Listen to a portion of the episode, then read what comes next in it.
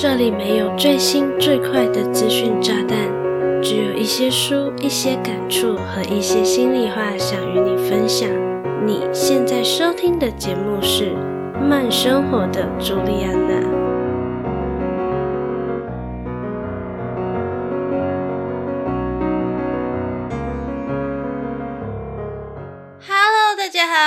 我是朱莉安娜。感谢你收听《慢生活的朱莉安娜》第四十一集。这一集的节目比较特别，是我第一次想在节目上与你聊一聊小说。我是一个非常爱看小说的人。一开始在做《慢生活的朱莉安娜》这个 podcast 节目的时候，就有定位出我想要做说书。但在最初的构想中，并没有想要做小说的分享，因为我认为小说具有一定的世界观和故事性，比较适合沉浸式阅读，去体验作者架构出来的世界。和有明确逻辑架构的工具书相比，似乎没有那么适合用声音传递。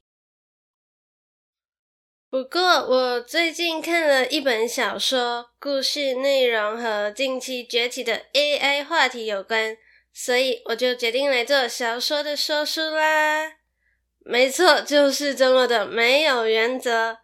今天要聊的小说是《人之彼岸》，作者是郝景芳，出版社是远流，出版年份是二零一八年。里面总共收录了六则和 AI 有关的故事，以及两篇人工智慧的科普文章。人之彼岸的每一个故事都很细致的描写了 AI 发展的可能性，以及身为人类的我们在未来充满人工智慧的世界里会是什么样子的。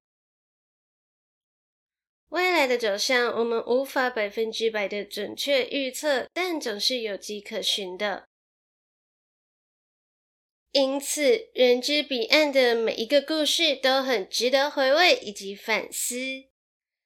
那在这一集的节目里，我会与你分享当中的两个故事，当然也会与你分享我的解读以及想法。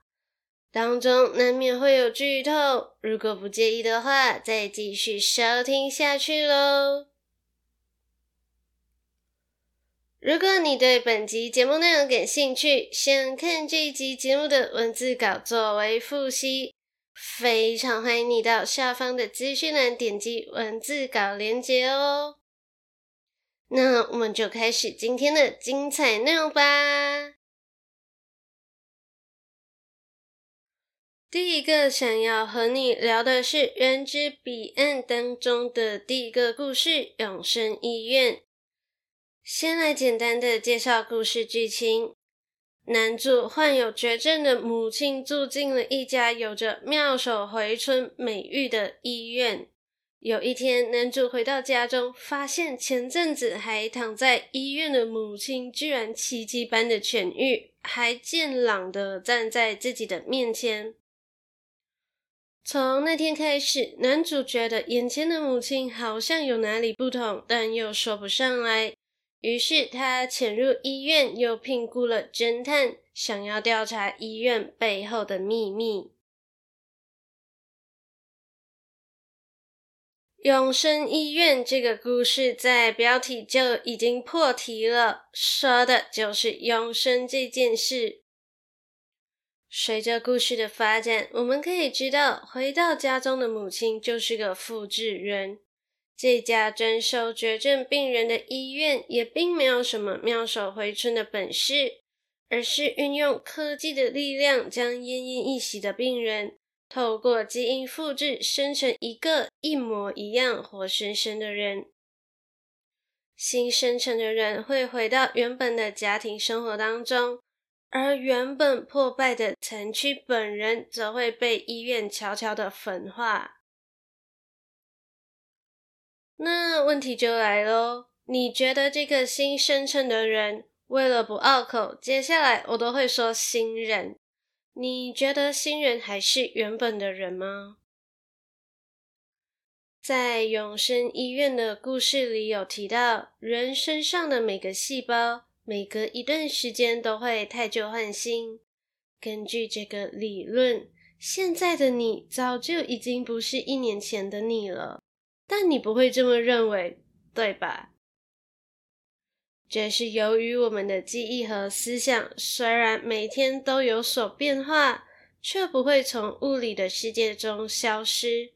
甚至可以说，我们的记忆和思想是不会受到任何的物理限制的。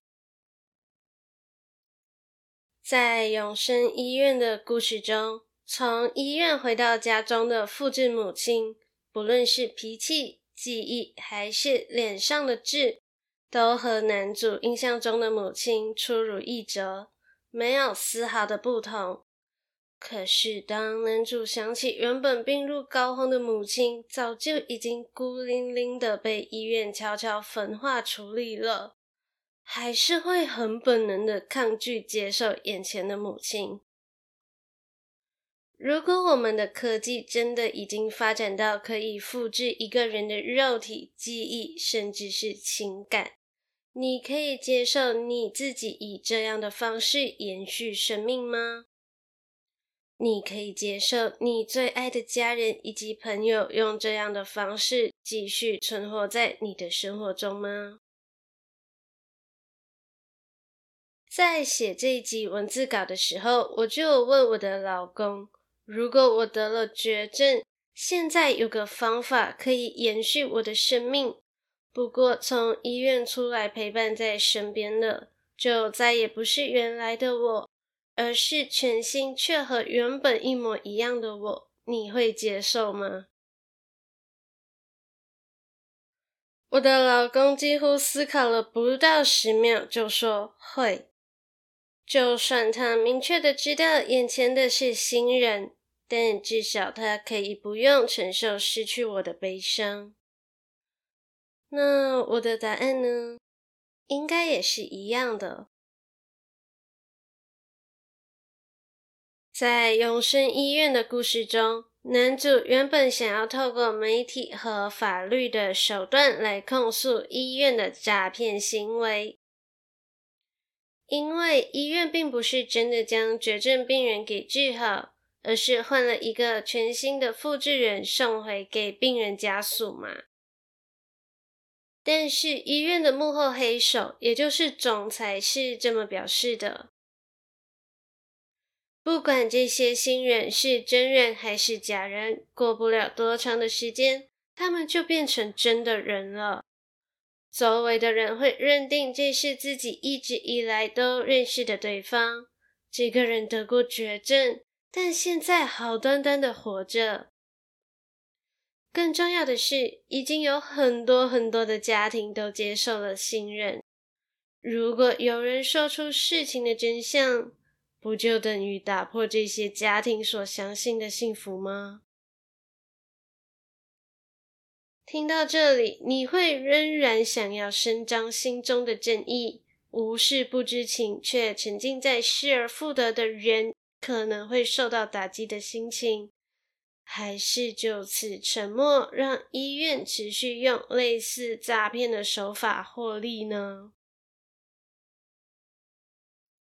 再来就是我在刚才有说到，假如我的老公或是我的家人好了，只要是人，我们的生命都是有限的，都会经过生老病死。但为了避免失去某个人，我可以接受对方以新人的方式重新回到我的生活中嘛。不过仔细想想，这也是蛮恐怖的一件事哦。那就是我们还是会经历生病的阶段，却永远不会从世界上消失。如此一来，说不定在你身边的人早就不是最初的对方了。这样一想，是不是就觉得细思极恐了呢？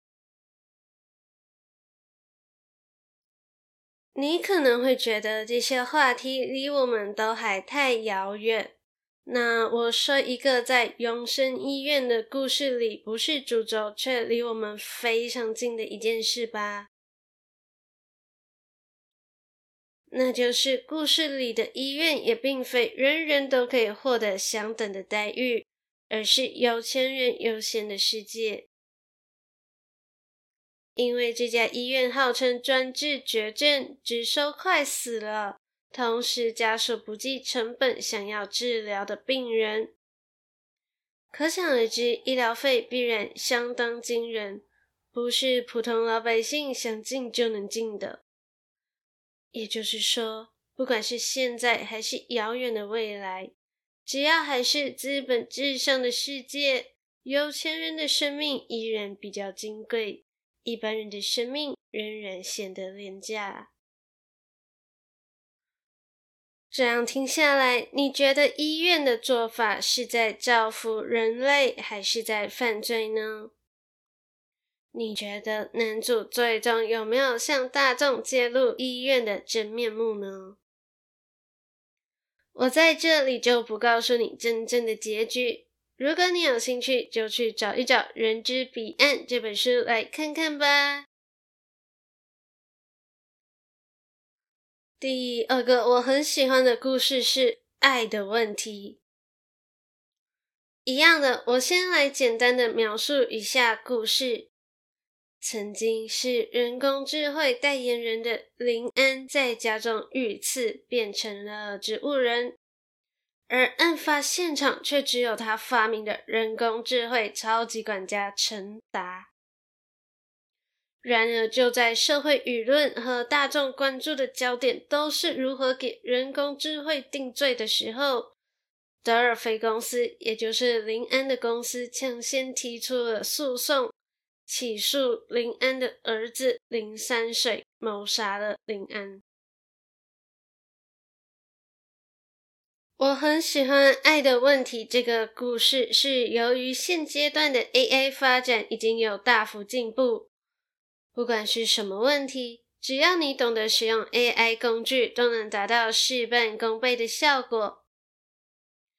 譬如我在每天早上要决定穿着的时候，都会问 Siri 当天的天气，而 ChatGPT 的崛起，我连出去玩的行程都直接交给它来为我安排。不过，目前的 AI 都是我们必须对它施展咒语才能获得对应的结果。在《爱的问题》的故事中，AI 的运用早就已经超过这个范畴了。在《爱的问题》的故事中，人类的情绪、行为都要接受 AI 的扫描批判，不论你是要去哪里。如果透过 AI 扫描后，认为你的情绪、行为不符合进入该场域应有的分数，你就会被 AI 想方设法的阻止进入。就连故事中负责侦办林安谋杀案的调查员也是人工智慧，也就是说，人类的所有情绪波动都会被列入人工智慧调查员的调查记录中，可是人类却无法预知 AI 的想法。听起来也很妙吧？你觉得人工智慧会拥有自己的想法和自己的情感吗？如果你是被 AI 打分数的人，倘若你的分数是不及格的，你会怀疑是 AI 的误判，还是相信自己确实没有达到及格线呢？在《爱的问题》的故事中，还有一个人物是林安的女儿，也就是林山水的妹妹林草木。在故事中，林草木正在准备情绪测试。什么是情绪测试呢？在爱的故事的世界观中，所有的人类都必须接受情绪测试。只有通过情绪测试的人，才能进行升学考试、升职加薪、迈入婚姻。就连有没有资格成为母亲，都要以测试为准。听起来超级可怕吧？不知道你有没有思考过，考试合格的分数是如何定义的？尤其是选择题和是非题以外的题型，这些题型通常会是开放式的。换句话说，根本就没有百分之百的答案啊！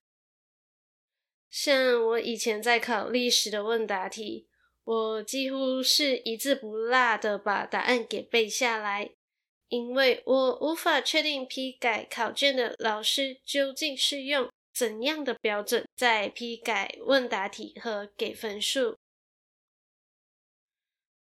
我想大部分的人应该都认同，人工智慧的逻辑会比人类来得精准吧？毕竟 AI 是不会受到情感影响的。但是你可以接受你要升学或是升求职，你的面试官是个冷冰冰的人工智慧吗？他不会对你的任何情感和表现力产生共感，你对他而言只是一连串的数据，透过这些数据来决定你是否符合入学或是获得这份工作。不论结果如何，这都是 AI 经过绝对理性计算后的结果。你可以接受你的人生方向都是由 AI 决定的吗？当我们的社会发展到这个地步，我们就再也不是有需求才寻求 AI 的协助，而是 AI 在我们的生活中无孔不入，正左右着我们的生活了。目前，人类和 AI 最大的区别在于，人类拥有复杂的情感，而 AI 对于情感一无所知。而且，人类是非常奇妙的。就连一个杯子用久了，当这个杯子被打破的时候，都会不自觉的有点伤感。人类会对长期接触的人事物产生情感连结和依赖，在这个前提下，完全摒弃情感，做出绝对正确的选择，可以说是非常困难的。人类的挣扎在于相信 AI 的理性判断，却深陷自身情感的纠结，而 AI 无法明白人类为何不选择最理性、最正确的选项。爱的问题这个故事说的就是人类和人工智慧间的差异，里面当然也有不少的阴谋论，但我就不在节目中说出来喽。故事很精彩。就留给有兴趣的人去找来自行品味喽。嗨，很高兴你愿意将节目收听到这里。现在是中场休息时间，让我郑重的向你介绍我们的 Podcast 剪辑服务上线喽。剪辑是一件繁琐却非常重要的工作。好的剪辑可以让你的节目更具有吸引力与专业感。如果你想要踏入 Podcast 领域，却没有足够的时间或是经验，就请你把节目交给我们吧。我们可以帮你的节目去芜存金，理出节目的高潮，让你的节目听起来更顺畅和抓人耳朵。你只需要提供音档，我们就会在最短的时间为你剪辑出高品质的节目。无论你是准备踏入 Podcast 的新人，还是有经验没时间的 Podcaster，只要你对我们的 Podcast 剪辑服务有兴趣，就赶快点击资讯栏的链接了解详情吧。让我们有机会帮助你的节目更上一层楼。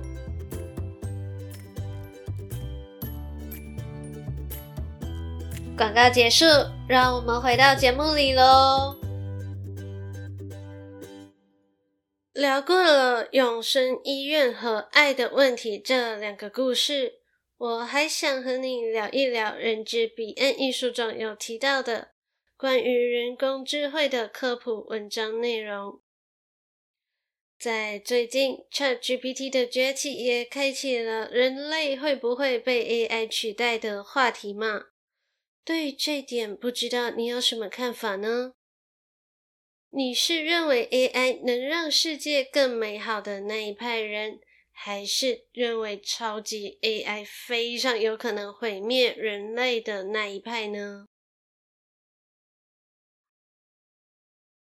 我想认为 AI 有可能毁灭人类的那一派，所担心的应该都是害怕 AI 会觉醒。拥有了自主意识，接着厌倦被人类奴役的生活，进而产生对自由的向往，而想要和人类一决高下，最终屠杀或是统治人类吧。但是这些可怕的未来想象都建立在 AI 会像人类般思考的前提下。那究竟人工智慧有没有可能产生能够思考的智慧呢？在《人之彼岸》一书中有提到，人类的心智系统包含了感知、情绪、情感、动机以及社交。我们先把这些功能想象成不同的模组，那人工智慧的思维方式更接近哪些模组呢？我们先从感知说起吧。人类的感知来自于看、听、闻、尝、摸，也就是来自我们的五官感受。透过这些感受，大脑就建立出一幅世界图像，烙印在我们的脑海中。不仅如此，我们还能透过这些感知延伸，建立出主观的感觉，例如美味的体验。觉得赏心悦目的画面等等，属于从物理到心理的转换。但是，即便是能和我们处于同个物理空间的 AI 机器人，却做不到这一点。他们能做到的是接收、加工以及输出，并不会从中产生任何的主观感受。他们可以轻易的解析世界的组成成分，却不会认为眼前的东西是美好的还是丑陋的。这是人类和人工智慧的其中一个差别。再来，我们聊一聊情绪。情绪的模组在书中的描述蛮特别的。情绪对人类来说就像是桌面的快捷方式。当情绪来临时，人类不需要在大脑皮层花时间思考，而是直接快速行动。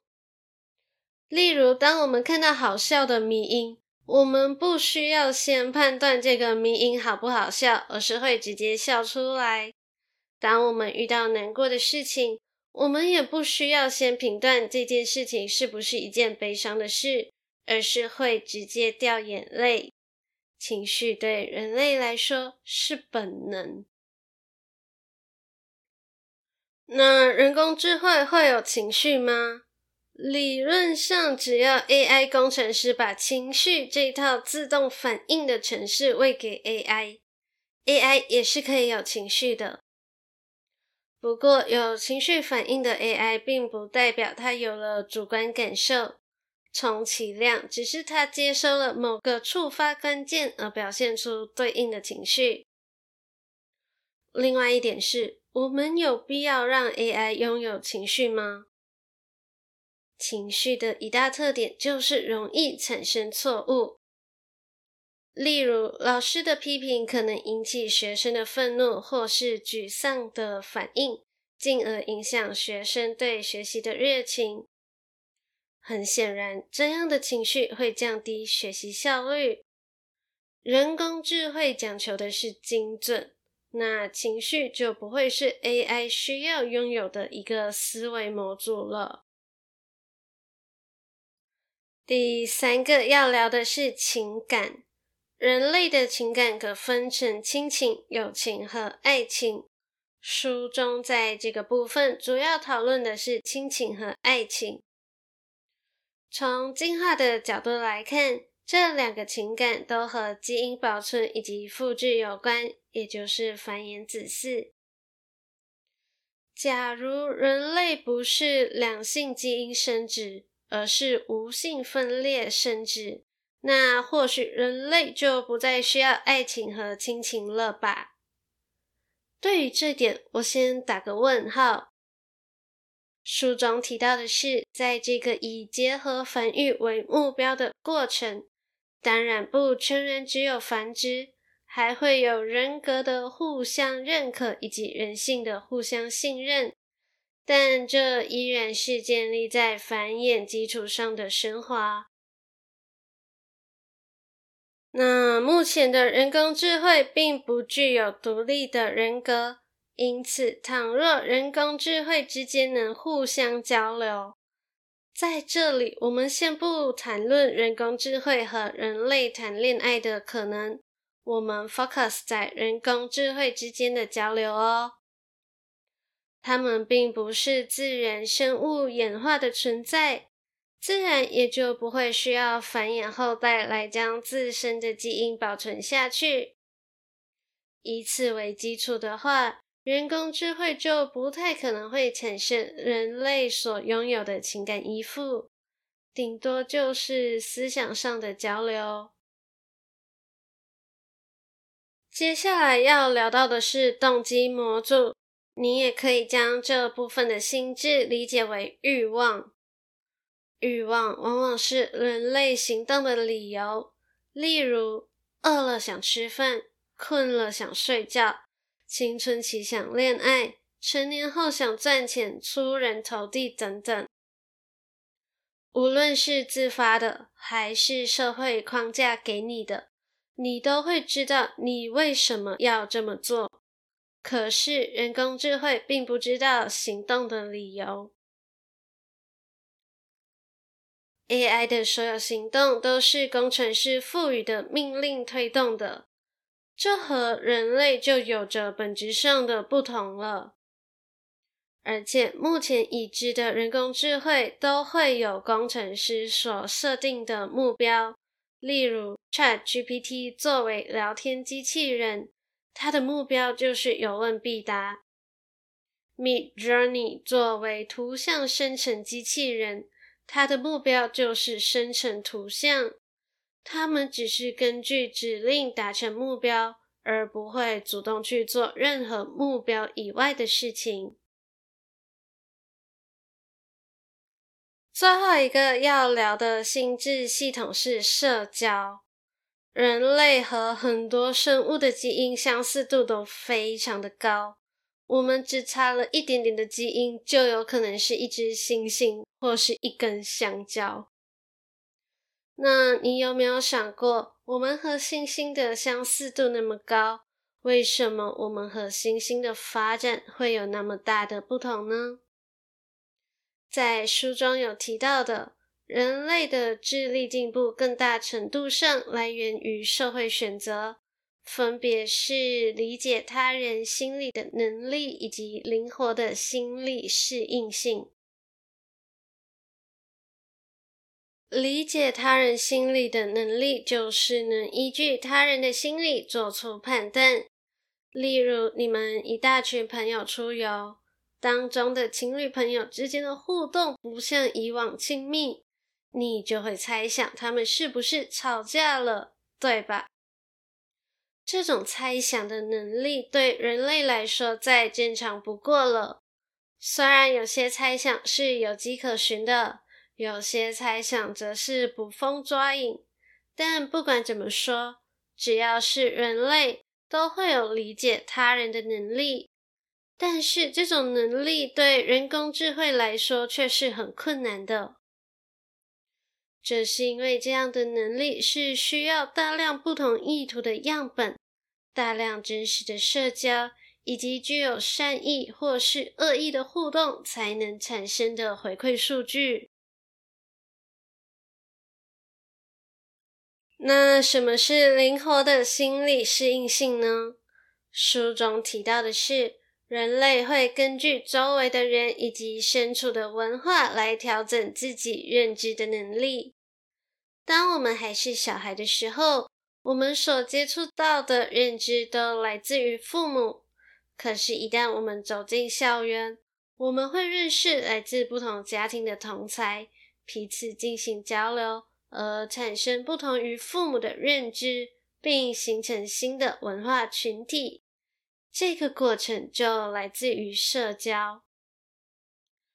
人类是会透过社交来互相调整、互相适应的物种。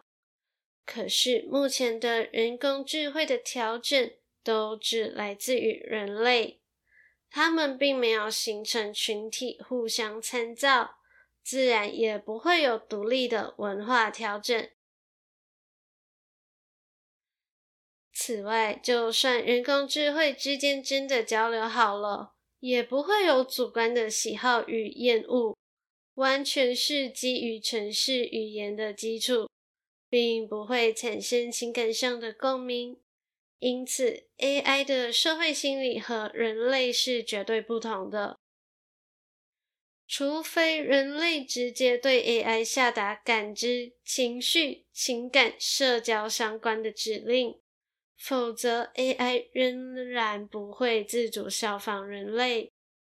那我们说回 AI 会不会毁灭人类呢？答案是有可能会。但绝对不是基于人类的思维模式。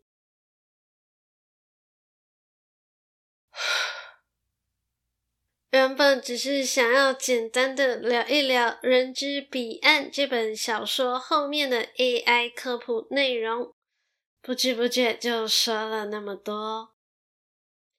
其实，只要人类在保有情感的情况下，善加利用 AI 来优化生活，是没有必要对超级人工智慧的未来感到恐惧的。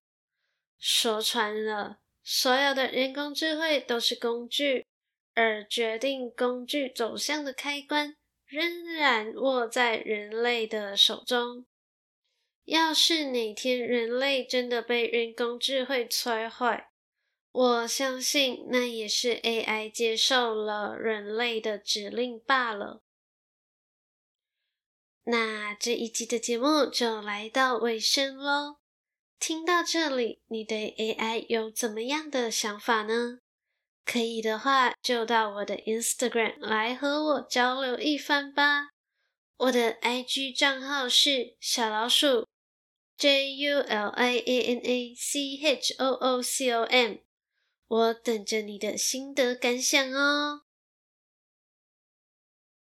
最后，非常感谢你愿意在百忙之中收听慢生活的朱莉安娜。希望你喜欢本期的节目内容。如果你觉得本期的节目内容还不错，期待你能订阅这个节目。同时花一点点的时间，帮我的 Apple Podcast 给我五颗星加留言，让更多的人有机会看到并收听这个节目哦。假如你是 Spotify 的用户，现在也可以在 Spotify 中留言给我喽。此外，也非常欢迎你将正在收听的集数转发到 Instagram 的限时动态，同时 tag 标记我。让我知道你正在收听这个节目。想用行动支持我的话，欢迎点击资讯栏 Buy Me a Coffee 的赞助链接，只需要一块钱的美金，你就能成为我的干爹干妈，帮助我购买更多的喉糖，让我能继续在这里用声音分享更优质的内容给你。我是朱丽叶娜。期待与你的再次相遇。